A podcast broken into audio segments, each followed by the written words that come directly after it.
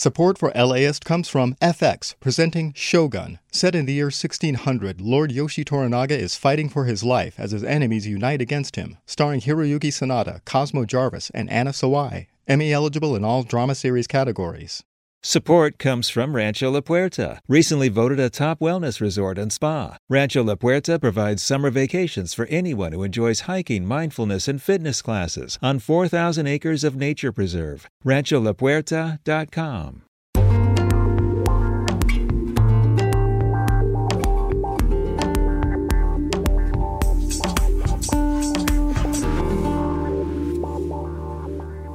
LAist Studios. Just a heads up, we're talking about abortion in this episode. From LAist Studios, this is How to LA. I'm Brian De Los Santos. For decades, California has taken a pretty liberal approach toward abortion rights. Pregnant people and their right to choose has been protected by various laws ever since 1969, four years before Roe v. Wade. Every few years since then, the right to choose has been expanded and refined. Back in 2019, one of these expansions was Senate Bill 24. It would require all public universities in the state to make abortion pills available to any student who would want them. The bill became law in 2023, but the thing is, a year later, most students still don't know about this right they have now. Because, as LAist reporting shows, many university health centers have done a pretty bad job of informing students.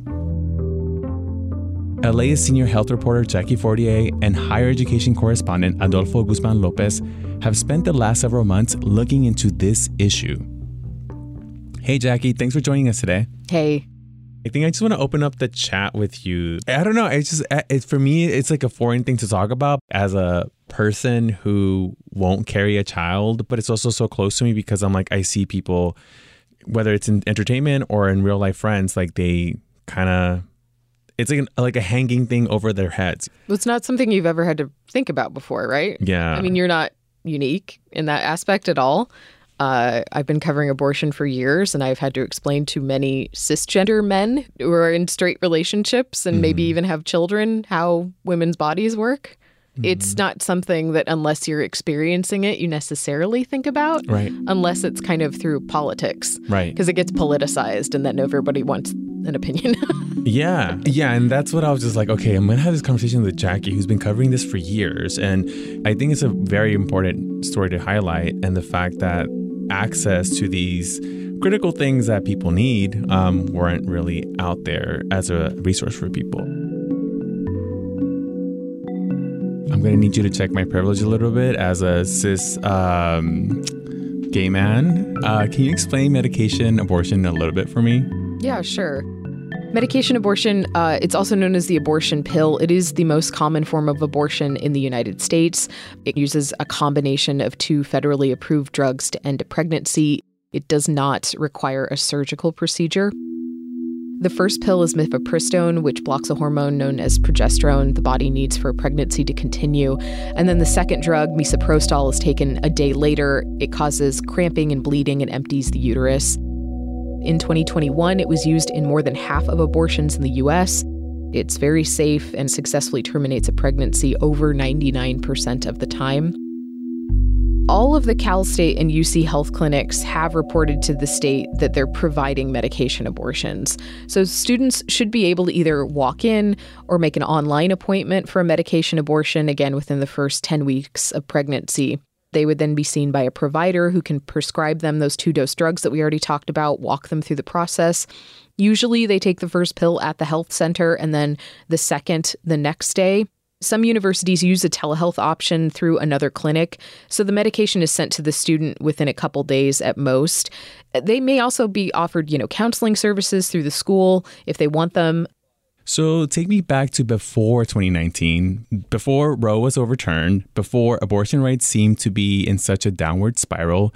What was the process of students getting abortion pills before this bill? What prompted state senators to want to write this? So before SB 24 public university campuses were not required to provide abortion pills. So if students wanted to get a medication abortion, they would have to seek care elsewhere uh, usually at a clinic, you know, around a campus. There are Planned Parenthoods, which is kind of the most common that people associate with abortion care, but that's definitely not the only abortion providers in the state.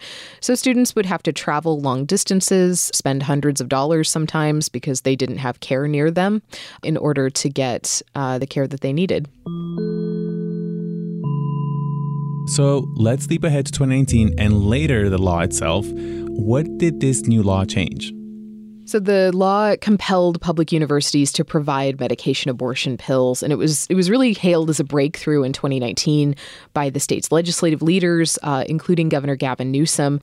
The law requires all 33 health centers on California campuses to provide abortion pills to students who want them. California's public universities implemented Senate Bill 24 a little over a year ago, so in January of 2023. Each campus has access to $200,000 in private money to implement the law and pay for the medication and other associated costs. That money can be spent on outreach, but you know, we found very few campuses were letting students know that they have access to these medications. I talked with Deanna Gomez. She was a student at Cal State San Bernardino last fall. She needed a medication abortion, uh, but didn't know that they were available on campus. She ended up driving 300 miles. She wow. spent hundreds of dollars to get the care that she could have received right there on campus. She ended up missing a month of classes, which put her planned December graduation date in jeopardy. And she didn't know until I talked to her that medication abortions were available on her campus. She was very angry when she found out. And there's really no way that she could have known because it's not on the clinic website. It wasn't in the lobby of the clinic. I went, I looked. Uh, there's no Instagram posts, there's no emails to students. Cal State San Bernardino only had posters that mentioned medication abortion in the patient room. So the only time that you would see that was if you were waiting already to see a doctor or a nurse it was kind of striking to me talking to people even within medical care. You know, I talked to the director of Cal State San Bernardino, and she was pretty flippant. She's like, "Well, it's one student," and I'm like, "Okay." Mm. There's 33 campuses. I went through and looked to see if they had medication abortion on their websites, right? I called them to see if they were actually providing them. Some of them were really supportive and they're like, yes, absolutely. Can I make you an appointment? Others were, um, I had one woman yell at me. She's like, you want a what? And then I had other people uh, who didn't know. They were nice enough, but they were just like, I have no idea. I have to go find out.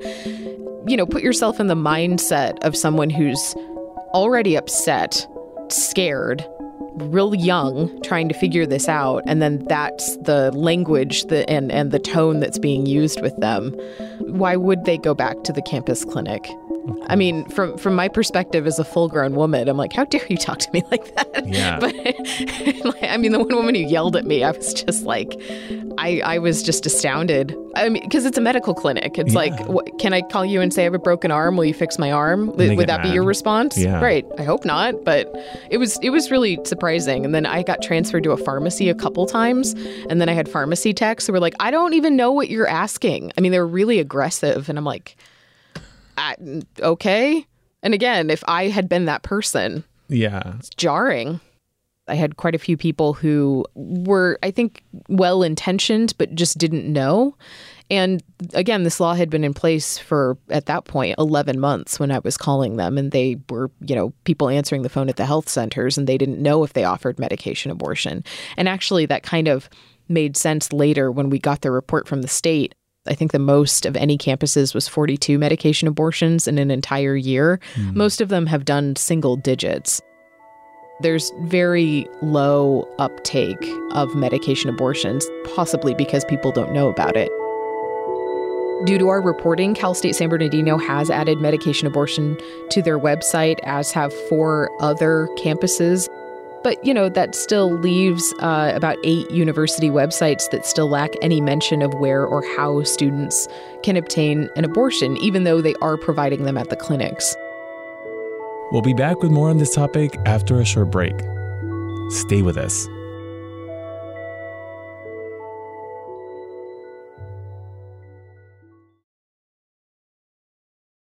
Support for LAist comes from FX's The Bear. Season 2 of the Emmy winning comedy follows Carmy, Sydney, Richie, and the rest of the crew as they work to transform their grimy sandwich joint into a next level spot. It turns out the only thing harder than running a restaurant is opening a new one. Starring Jeremy Allen White, Ayo Edebiri, and Ebon Moss-Bachrach. Television Academy members can watch all episodes of The Bear at fxnetworks.com slash FYC. Support comes from Rancho La Puerta, a wellness resort just 45 minutes from downtown San Diego. Three, four, and seven night retreat packages include fitness classes, hiking, live music, mindfulness, and culinary adventures featuring fruits and veggies straight off the vine. Special rates and offers are available for summer stays and first time guests. Savor summer at Rancho La Puerta, rancholapuerta.com. We're back with the LAist senior health reporter, Jackie Fortier. I feel like we have to take a moment to address that the climate and abortion rights have been very contentious, maybe almost always. Um, how has the legal landscape changed since the law passed in 2019? Yeah, I mean, it's kind of interesting. This law was passed when there was still a federal constitutional right to an abortion. At that time, I was a health reporter in Oklahoma, and I can tell you that trigger laws were already getting passed in state legislatures across uh, mainly the South and the Midwest, including Oklahoma. So there was a lot of writing on the wall for people who pay attention to state legislatures that there was going to be a very concerted uh, judicial effort to overturn Roe. That was overturned by the U.S. Supreme Court in 2022 in the famous Dobbs decision. That made abortion access a state by state issue. And since then, uh, more than a dozen states have basically banned abortion. In response, California voters approved an amendment to the state constitution uh, in 2022, protecting Californians' right to both abortion and contraception. And I covered that quite a bit. So that means that people in California have broad legal protection to get an abortion in the state. Uh, providers are also protected. But keep in mind, any federal change would overrule our state constitution. So mm-hmm. if Congress passed a law restricting abortion nationwide, nationwide, for example, it would apply to California. So, Jackie, you reported the story out with a colleague, higher education correspondent Adolfo Guzman Lopez. Um, what prompted you to look into this? Adolfo had heard through sources uh, at a couple campuses that they weren't letting students know about the availability of the abortion pill on campus. There was also kind of a question on if they were even providing it. Mm. And I was really interested because California has a very unique higher education system. Um, you know, most states, including the other two that I've reported in, uh, don't have campus clinics, especially this widely dispersed it was interesting to me the level of care that they already provide. And we really wanted to see how well the law was working. Yeah. And, you know, you follow the data, you looked up data throughout the campuses here in California. Can you tell me what you uncovered by researching what you found from the college campuses? What are some of the highlights? Well, we found that two University of California campuses and 10 Cal State campuses had no information on their websites now, since it's been published, five universities have added medication abortion to their website. But, you know, for many of them, that's their only outreach. And it's literally two words mm. it says medication abortion. There's no definition. There's no other instructions about how the process works. For example, Cal State Long Beach's press office told me that they didn't have any other outreach to students like posters, emails, Instagram posts, uh, or, or even to faculty. Instead, uh, students are told it's available you know, really through word of mouth, either by presentations given about the health center or individual consultations with patients. We interviewed former state senator Connie Leyva, who wrote the bill that is now the law, she told us it never occurred to lawmakers to add a requirement that mm. campuses needed to do outreach and tell the students it was available. They just sort of assumed that they would. Mm. Uh, and Leyva said she was disappointed the campuses weren't doing more and hopes another lawmaker introduces a bill making it a requirement in the upcoming session. I, I, mean, her goal was really to get the bill passed because we know from education department data that women who have children uh, while they're going to college are less likely to graduate, whereas men who have children while they're going to college tend to graduate at the same rate.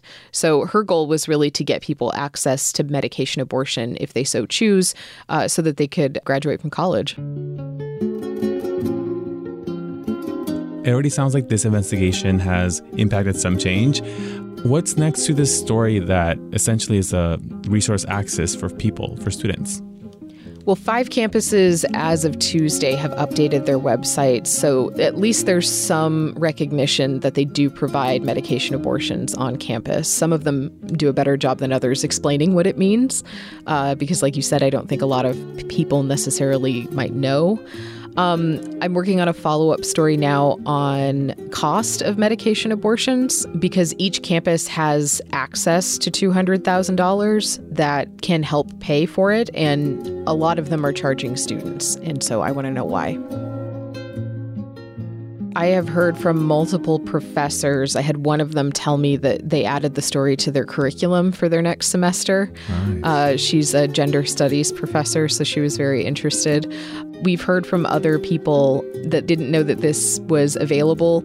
I talked with a lot of faculty who didn't want to go on the record because they were afraid of retribution from their campuses, but they were really frustrated because they didn't know and they would tell me yeah i've had a student come to me and try to figure out what to do and i would have told them to go to the campus clinic if i had known about it so we're going to keep asking questions and um, hopefully we'll see uh, a little bit more outreach from the campuses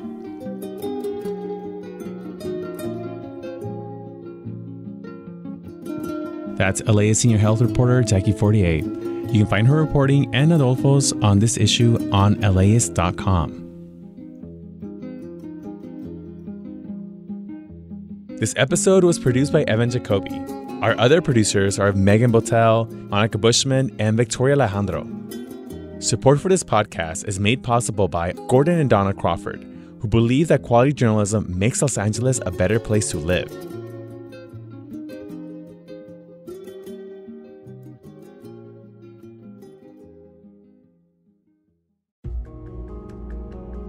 One event can change a family for generations. I'm Emily Kwong, host of a new podcast from LAist Studios called Inheriting. It's about Asian American and Pacific Islander families and their histories. Join me for an immersive storytelling event at the Crawford in Pasadena. It's June 27th. Get your tickets now at laist.com/events.